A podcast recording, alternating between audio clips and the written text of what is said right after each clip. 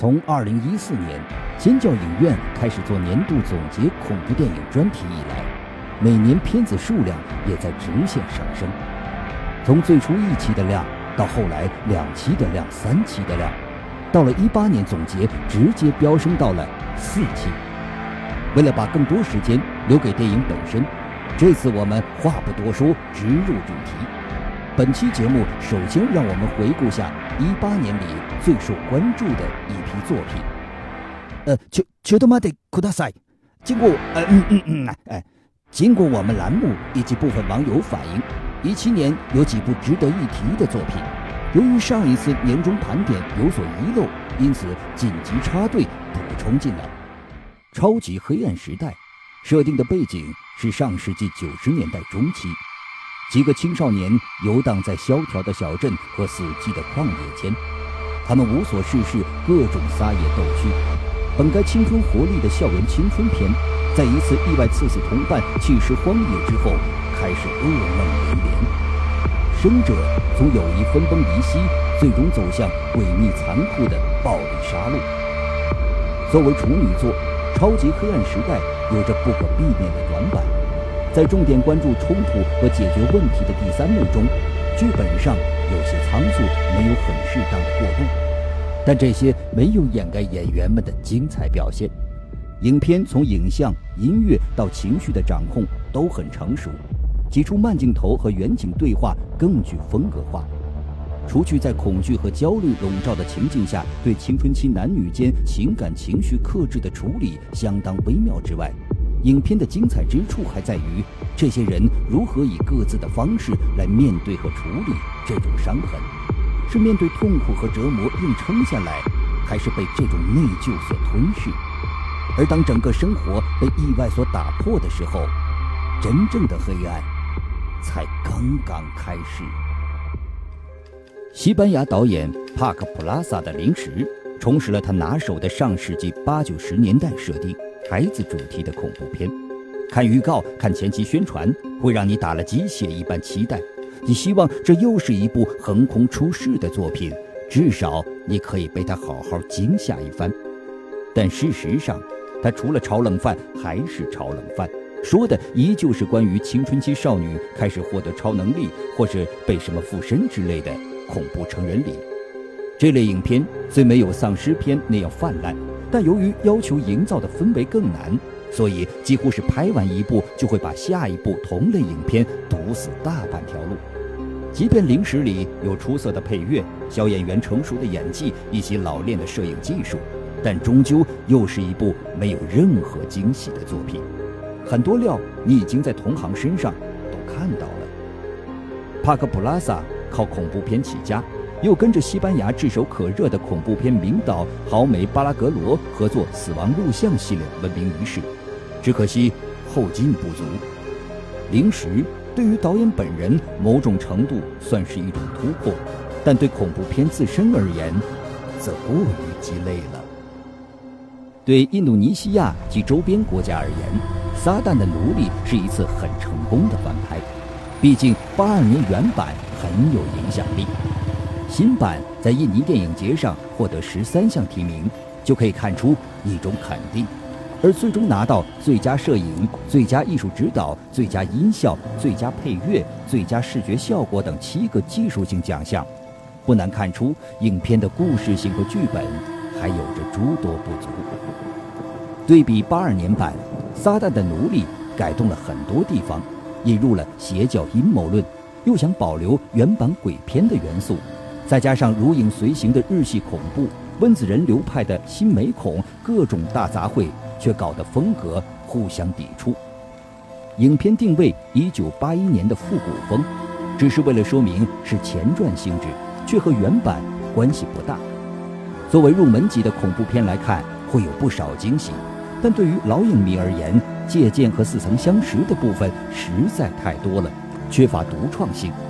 不过，《撒旦的奴隶》在开启印尼电影翻拍大门这一里程碑式的做法不可否认，并在随后的一八年掀起了一股印尼恐怖电影的小旋风。根据真实事件改编的《丛林》，在故事方面比较符合常理，没有为了设置难度刻意安排九九八十一难，更让人容易产生共鸣并增加可信度。影片中一些看似会发展出副线，事实上却什么都没发生的情节，不仅不会让人觉得导演在挖坑，反倒更接近真实生活中本该引发一段奇情，但却就此错过的感慨。丛林虽然是惊险片的范畴，却因为真实再现了亚马逊丛林的原始以及人类在恶劣自然条件前的渺小与无助，由此产生了一种求生上的恐惧感。因此，也被我们归类到推荐的范畴内。而影片中失踪的那名游客到底出了什么事？是被导游半路杀害，还是两人双双意外遇难？谁都不会知道答案。这个秘密就此埋葬在亚马逊森林之内。人间蒸发本身就足够令人毛骨悚然了。回顾一七年的时候。一部宗教恐怖片《谁是凶手》被我们 diss 过，请看当时的一段 VCR。呃，后期表示并不想去找 VCR。那我们重新翻录一下那句话，完全没有了导演在十年前虐杀片《边狱之城》中初生牛犊不怕虎的气势。事实上，该导演在一七年还拍了另一部很不错的恐怖片《冰夫传说》。这部根据同名小说改编的作品，讲述一名气象学家和灯塔员在孤岛上遭遇一群怪异生物的故事。影片的取景让人印象深刻，配乐大气，特效也做得一流。作为非好莱坞影片，硬件上可以说是超乎意料的赏心悦目。如果说影片在剧情方面存在一些不足，也许是两位编剧急于把原著所讲述的东西尽量塞进一小时四十分的长度里，在改编上出了点问题，让影片在某些节点出现了多余的真空，或在本该紧凑的部分稍显拖泥带水。《冰封传说》拍出了克苏鲁元素的殖民地入侵和反抗的故事。跟欧洲人总喜欢为自己打上被凶狠的土著残忍杀害的受害者标签，却刻意淡化了更多的土著因为反抗而被大量屠杀的事实一样，电影和历史这一点上倒是不谋而合。观看西班牙喜剧恐怖片《酒吧》是个有意思的体验，你不知道到底导演是想让我们安心大笑，还是认真严肃地观看剧情会如何发展。影片讲述一群人由于意外的恐怖袭击事件而被困在酒吧之内，从而引发一系列搞笑但又残忍的事件。影片叙述方式则是混搭式的，最初的十几分钟让你会以为这又是一个类似《死亡录像》的政府隐瞒僵尸病毒爆发的作品。酒吧采取的依旧是随机将一群人安置在密闭空间内的孤岛求生机制。但死亡却不是来自外界的威胁，而是内在的猜忌和疯狂。虽然有人怀疑影片折腾了那么一大圈，用不冷场的方式来故弄玄虚阐述人性，事实上导演压根儿没想搞得有多自命不凡，人家摆明了就是要追求娱乐性，就是拍一个不需要引人深思的作品。酒吧在节奏把控、情节抓人、逻辑清晰的要求下完成了这些要求，那就够了。至于肤浅空洞，那就留给了不起的影评人吧。以上六部一七年的漏网之鱼之后没有广告，立刻进入一八年的恐怖电影回顾之旅。作为一八年恐怖片票房收割机，《禁忌之地》的成功，用事后诸葛亮的话来讲，就是它虽然不是一部完美的作品，却具有诸多讨好观众和市场的绝活。影片讲述在未来，人类遇到了灭顶之灾，一种生物通过声音捕食人类，遇上它之后，存活率几乎为零。但它也有一个严重的弱点，那就是视力不行。影片就围绕该生物的瞎子顺风耳属性打造了各种冲突戏码，将惊险的成分做到极致。一般这种片子肯定会有不少 bug，因为一种绝对性的生物，其存在的本身就要受到诸多制约。《禁忌之地》继承了美式恐怖片言简意赅、镜头为王的闪电式做法，对于现在很难静下心来看电影的浮躁观众而言，是一次很好的体验。你没法分心去玩个手机、回个短信之类的，它有东西吊着你的胃口。而相对的，虽然有大把分量很重的严谨剧情片，但看起来还是有点吃力。《荆棘之地》就属于什么时候有空，只要坐下来就会被吸引住的作品。最关键的是，即便被剧透了，也不怎么影响观影体验。现在的恐怖片太在乎个性化的东西，总想弄得与众不同，从而作茧自缚、自戳双目，远离人民群众。自打温子仁成为最炙手可热的恐怖片导演，他推出的《潜伏》系列、《招魂》系列均大获成功，就连衍生作品《安娜贝尔》系列也赚得盆满钵满。而由他打造的招魂宇宙也在逐渐形成。一八年的修女就是继安娜贝尔之后第二个登台吓人的恶灵角色。虽然影片质量被部分影迷和影评人所质疑，但全球还是拿下三点六个多亿美元的票房成绩，荣登招魂宇宙票房龙头老大位置。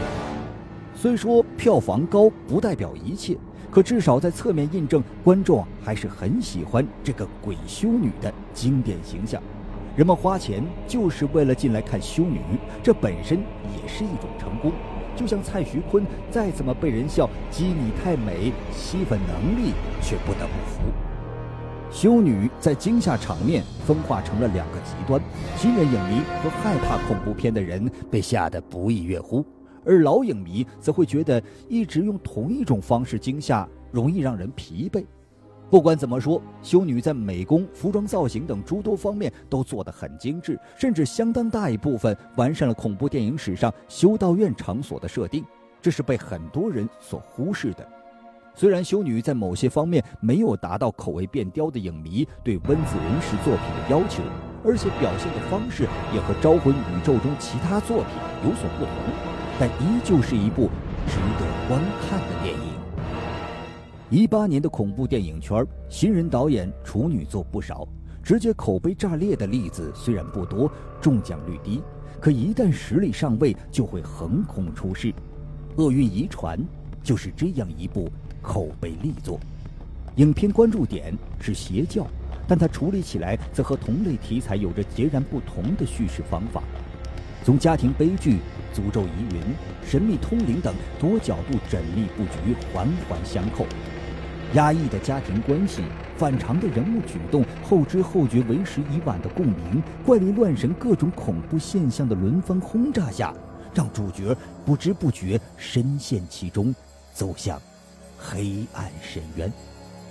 即便一开始观众会将影片误判为闹鬼题材或者通灵题材，也不会在真相来临时觉得跳痛。毕竟宗教恐怖片也好，超自然恐怖片也罢，他们的根是一样的。影片在影像的情绪节奏传递上，像极了一五年的恐怖力作《他在身后》，在平缓的状态下，时刻抓住看客的心理。在最寻常的画面里插入最错位的东西，像简单又出其不意的弹舌声，惊吓角度新颖。邪教题材恐怖片最大的问题就是挖掘太深，编造一个看似行得通的理论或是引经据典，却忘了大多数观众是不在乎的，他们只在乎故事性和娱乐性。理论很棒很唬人，内容却在尬吹之后陷入一片死寂，就完蛋了。厄运遗传跳出了这类影片的怪圈，当悬疑最终的导向是为了恐怖而服务，就会发挥出独特的魅力。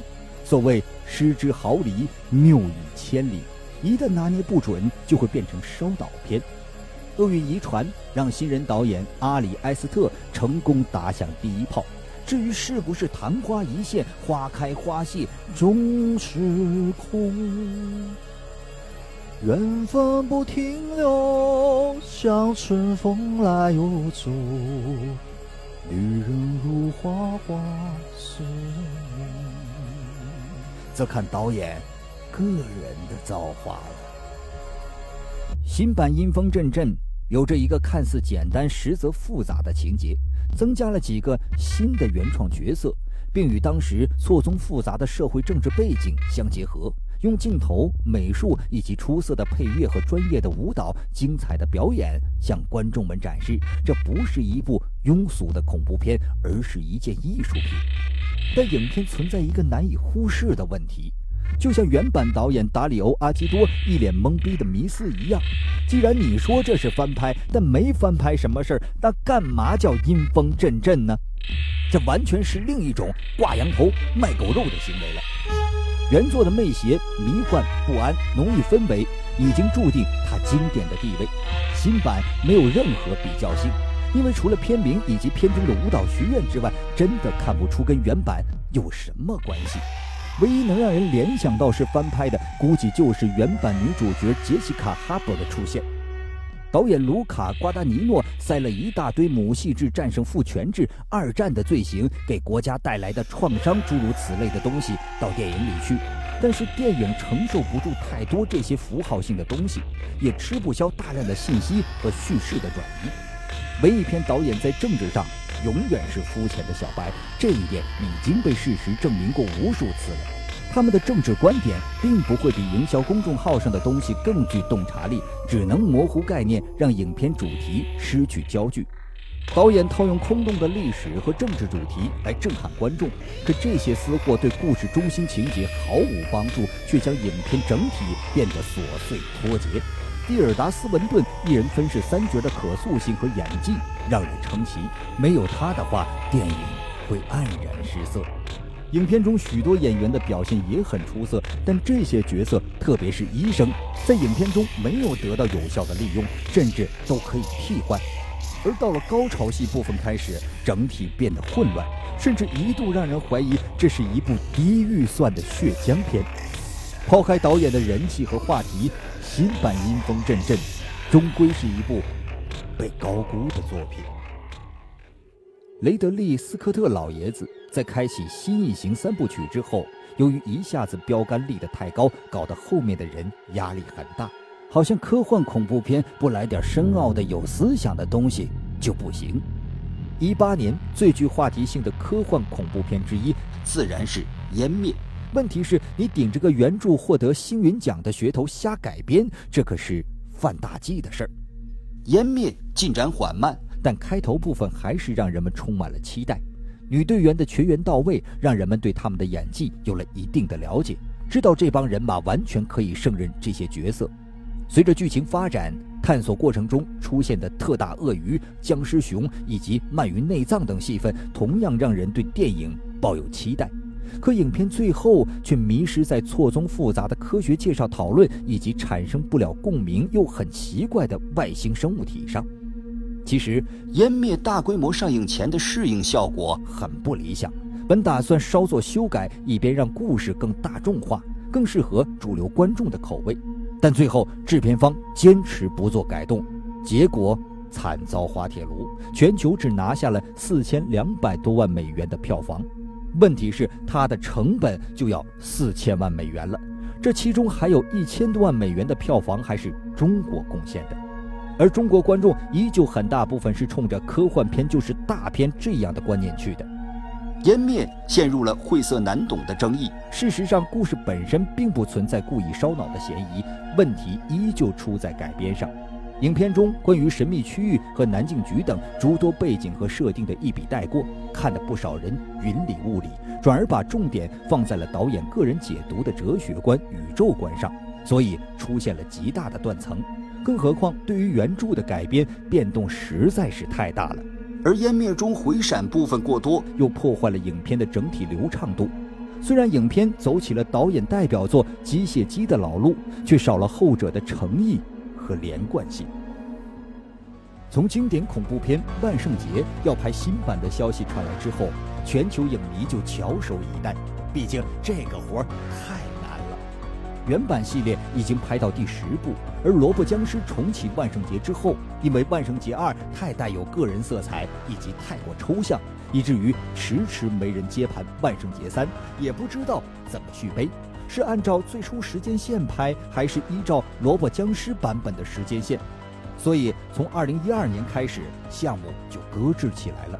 历经分歧、变数、翻拍、重启、推倒重来、更换发行公司等诸多变数，最终，一八年一月正式开拍新版《万圣节》，跳过老版本和萝卜僵尸的翻拍版，直接接轨四十年前卡朋特大神的版本，属于续集性质。影片讲述四十年来，Michael Myers 的恐怖是如何给女主留下阴影，极大影响了她的生活，并夺走一切。新版《万圣节》制作非常精良，一方面各种经典致敬环节轮番上阵，像新老版本中 Michael Myers 和女主处境互换的戏份就特别有心，对照着两版看就更多惊喜。而影片为了感谢《万圣节》全系列付出的努力，还致敬了不少其他续集。让影迷们感动不已。另一方面，新版大打温情牌，时隔四十年，原班人马都在老去或离世，依旧还有不少人回归和接力这场传奇盛宴。制片人的儿子在父亲去世后传承接力回归，约翰卡彭特大神回归监制，并和儿子操刀配乐。女主角杰米里柯蒂斯第五次回归。原版 Michael Myers 的扮演者，现年七十高龄的尼克·卡斯尔再度扮演 Michael Myers，而经典的面具制作同样能看出良苦用心。经过四十年时间的流逝和腐蚀，充满灵魂一般的面具也在老去，甚至有了岁月的痕迹。看似一成不变的表情底下，也有着细微的变化。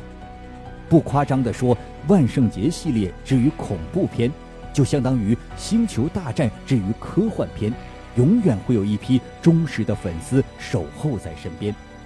最终，新版《万圣节》获得了较高的好评，并在全球拿下了二点五个亿的超高票房，成功取代《惊声尖叫》，坐上杀人狂影史第一交椅。神话还在延续。新版《万圣节》的两部续集也已经在制作当中，将分别于二零年和二一年上映。日本恐怖片在一八年出了一部话题大作《摄影机不要停》，影片展示了电视直播一部长达三十分钟的一镜到底丧尸特别节目，并详细解构幕后拍摄的故事。影片前三十分钟可以说是各种尴尬冷场。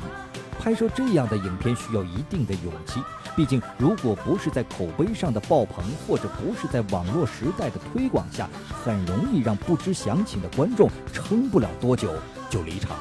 而影片精彩部分则在第三十一分钟开始，向观众介绍了一镜到底丧尸特别节目的缘起和拍摄过程。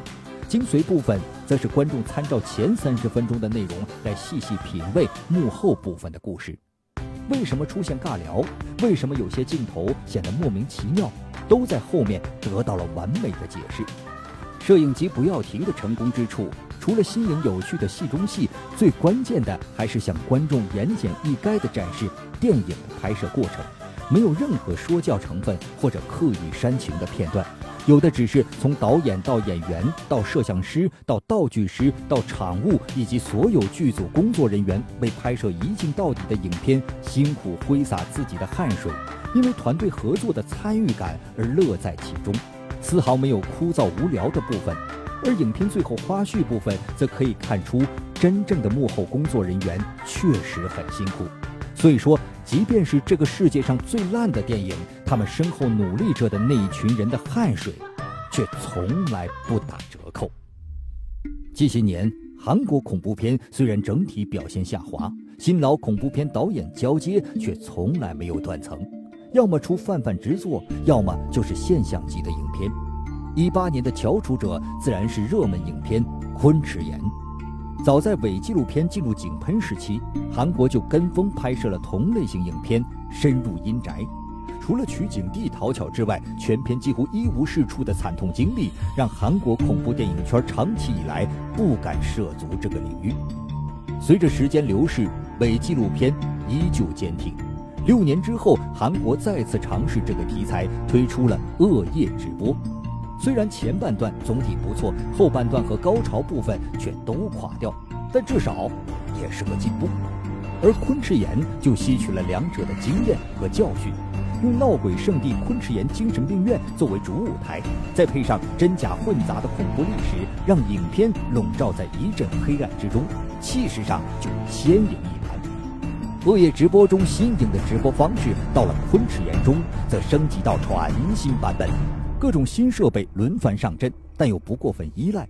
比如无人机拍摄镜头出现不多，却提供了关键的轮回一幕；固定侦测人像移动镜头起的作用也恰到好处。传统仪式中的死机、猛鬼、精神病人、照片中的黑历史等精粹之后的环节，则从民俗、阴谋论、循环模式等多方面为影片铺好每一步。虽然影片前半段有点慢热，但到后半场开始高密度惊吓轰炸。影片中部分惊吓镜头固定在人物表情上的做法，遭到了部分观众的质疑和吐槽。但这种情绪感染的方式，则传承自女巫布莱尔。这也是伪纪录片中最难的一招，不成功变成人。对面部表情管理非常考验演员的演技。而随着恐怖递增的时候，面部惊吓扭曲也到了顶级。这一点上，昆池岩无疑是成功的。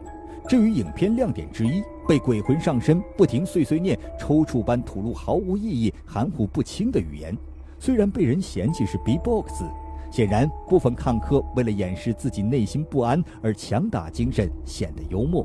毕竟很多人连什么是伪纪录片都不知道，主要是看了公众号推荐而来。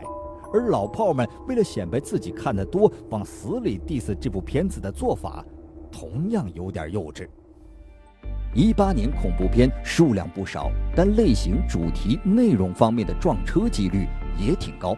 像刚提到的《昆池岩》，就直接把德国恐怖片《灵异疗养院》干成了炮灰。灵异疗养院同样选择真实存在的贝利茨废弃疗养院，同样拍成伪纪录片，同样是一群油管上出名年轻主播组团探险，同样为了各自目的全军覆没。听起来就是翻版的《昆池岩》吧？但事实上，灵异疗养院要早一个月上映，只是在影片的质量上实在有所悬殊，所以完败也是意料之中的事。按理来说，即便你的故事很一般，能拍出废弃建筑。物的阴森，至少也可以获得同类型影片《墓地邂逅》的恐惧感。优秀的德国恐怖片向来和德国人一样，以严谨沉稳出名。从祖先级别的卡里加里博士的小屋、诺斯费拉图，到后来的活人破胆系列、卡利的眼泪、群魔乱舞，不管是吸血鬼、恶魔、丧尸，还是宗教凶杀方面的作品，大部分有这个调性。但是灵异疗养院完全没有继承这一民族基因中的东西，也没有特别抢眼的仿古精神，全程温温吞吞。而影片最后两次生硬的反转，也完全掀不起什么浪花。像噬童魔和猫妖，就摆明了都是围绕邪灵入侵上身展开的，只不过邪灵来源于当地文化，属于各乡镇自产自销类型，不像宗教驱魔片里主要是批发的科班出身恶魔。噬童魔，简单讲就是树精拐走小孩的故事。这类民间传说，全球有诸多版本，但这一次被拍成了一点创意都没有的作品。自始至终没有任何惊喜和让人眼前一亮的东西，所有剧情都可以预料到。最后来个最俗套的方式收尾，你说它烂吧，倒也不算，只是很无聊罢了。猫妖稍微好一点点。透过有矛盾冲突的母女来讲述成长烦恼的痛苦悲剧，最后让猫妖上场钻空，但依旧老套不堪。醒醒吧，大清都亡国了，还在拍这些。最后说一句带地域歧视性的言论：千禧年之后的加拿大恐怖片水平真心不行。嗯，对，这两部都是加拿大的。血宴和地狱游乐园则在恐怖主题乐园这一点上不谋而合。血宴讲述一个发生在顶级恐怖电影节的故事，电影节上有恐怖电影各种热门元素，活死人之夜、电锯惊魂、尸变等诸多经典场景再造，修女、女吸血鬼、猪头电锯男等反派角色悉数登场，甚至还有丧尸混战恶魔小丑的部分。只可惜各路人马走马灯般倾巢出动，来去匆匆，不是很尽兴。不过各类游乐设施以及互动环节都让人佩服剧组在硬件上做出的努力。即便不拍电影，光是场景都可以出租给游客游玩体验，大赚一笔吧。血宴本身就是为了让观众以游客的身份参观游览而融入剧情，至于神秘杀手的身份、幕后组织的故事等等，反而是一种陪衬。血宴特别有意思的讽刺了恐怖电影在现实中存在的一个现象：靠恐怖片塑造了经典形象的演员深受影迷爱戴，对他们而言意义非凡。一旦周年庆有扮演者到场，几乎可以掀起活动的最高潮。但对演员自身而言，有的人并不喜欢，甚至有些讨厌自己扮演的这个角色。血燕就特地塑造了一个经典恐怖片导演的形象，让他从极度讨厌自己，直到化解心魔，欣然接受，并最终自我牺牲来升华主题。肢解片《地狱游乐园》则讲述一个发生在万圣节鬼屋大屠杀的故事。抛开其他，单单是迷宫一般设置、风格迥异的鬼屋群，简直就不能更赞了。再加上一流的灯光和音效，甚至让鬼屋有些喧宾夺主了。即便一个半小时就在里面转悠，只要玩遍整个鬼屋，那都是极好的。硬件方面，比前几年十月建造的房屋系列更加精致完善。看这类影片就不能太较真逻辑和道理的事情。毕竟，人家设定就是在游乐场里大屠杀，如果都合情合理，那也就看不到这部片子了。地狱游乐园的结尾也很棒，一改往常那种真凶就是自己身边的好友或者最不可能的人，反倒设置了反派就是一个没有任何关联的人，他纯粹只是随机杀人。之所以要一直追杀你，单纯因为翻了你的牌子，并不是因为我是你大爷。狼人题材影片一般会分为单纯的爆米花大屠杀影片和关注被狼人诅咒所困宿命论两种大类。好孩子跟野生狼性都不约而同选择了后者。巴西法国合拍的恐怖片《好孩子》如同上下集一般分成两段，前半段讲述贫困的女童黑人保姆照顾与家人决裂的富二代白人单亲妈妈的故事。是的，你没看错，同性恋。贫富差距、单亲，你就知道这个片子关注的点很多，至少可以说相当讨好各大电影节的口味。一般这类影片做的就是往固定模式里注入新的东西，把恐怖电影变成现代寓言就对了。后半段则一改风格，关注狼人小孩，重点则是儿童演员飙戏的环节，变成悲剧性的血色童话，大致上的结局也能猜得八九不离十。但就节奏而言，略显拖沓。虽然好孩子融合了诸多元素，唯独在恐怖这一块显得有些薄弱。这就看你如何去定位。融合了恐怖元素的巴西新浪潮电影，还是巴西恐怖电影？毕竟影片本身依旧还是小众的。野生狼性整个故事大纲跟好孩子比较相似，只是重点留在狼二代身上。老戏骨布拉德·道里夫的加持，以及非常惹人疼爱的小女孩戏份，让影片开场部分显得特别吸引人，温馨之中带着一丝神秘。接下去重点就是讲述女狼人成长记了。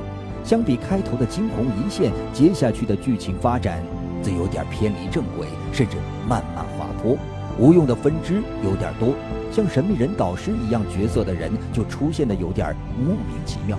而到了重中之重的围捕戏份，又显得有些突兀，结尾收的又太仓促，让整部片子显得有些虎头蛇尾。寄宿学校和屠宰场准则则选择将故事舞台安排在封闭式学校内。寄宿学校讲述一名男孩，由于对已故祖母有着过于常人的情感，被父母送到一个封闭的寄宿学校，希望能得以矫正。这个学校也有其他的问题少年，但谁都想不到死亡的阴影会毫无征兆降临。寄宿学校中悬疑部分出人意料，又在情理之中。反派人物身份的多重替换戏份显得非常复古。影片某种程度上的奇怪之处，就是你觉得他说的故事不是那么顺畅，甚至部分有点乱，可又没让你觉得是某种硬伤的杂乱无章。就像修补过的古镜，有裂痕，却又展现出诡异的病态美。影片前半部分给人的感觉是半黑暗童话、半儿童冒险片的混合体，到了后半部分则充斥着死亡和神秘，转折点有些突如其来。虽然剧本还有较大的打磨余地，但静下来看又会发现剧情依旧有着其特色的层次，角色的发展则以此进行循序渐进的深扒。寄宿学校明显是一部人保活的作品，少年卢克·普拉尔贡献了精彩的表演，再瞬息万变的剧情或心理变化都被他及时切换状态跟上。除了惊叹收放自如的演技，沉稳的表现同样让人惊讶。他在此之前才拍过一部作品，而女孩斯特林·杰里斯很好的撑起了作为对手的戏份。像藤蔓一样缠绕着，伸出属于自己的枝条，难舍难分，却极具辨识度。同样是住宿学校，英国恐怖片《屠宰场准则》则走起了一贯以来的英式冷幽默。全片开局很不错，包括贵族学校、科研队伍、丛林瘾君子团伙三方势力的悉数登场，让人一直猜不出影片讲述的是阴谋论、邪教崇拜还是隐藏杀人狂。直到地下怪物出来那一刻，才让人恍然大悟，这是校园版地心窜出的异形魔怪。于是之前的三条分线直接被灭掉了两只，强行洗牌。导演在影片的掌控能力上还有欠火候，西蒙·佩吉和尼克·弗罗斯特这对老搭档的再度出击也没有太出彩的部分。但这类影片却是属于那种特供影片。如果它是你的菜，你会爱得要死；反之，你会觉得有点闹腾。爱情让人昏昏欲睡，麻醉了神经，麻木了感知。都说爱一个人可以为他去死，可真的到了那份上，恋人翻脸可比翻书快。爱之深，责之切，报复起来百倍奉还。密谋逃杀跟复仇就是这样，杀你没商量。密谋逃杀讲述一对女童去湖畔木屋纪念结婚周年庆，原本恋人的关系却由于一个可怕真相的浮出水面，变成了追杀庆典。影片明明各种表现还不错，偏偏剧情太薄弱，智障时刻比比皆是。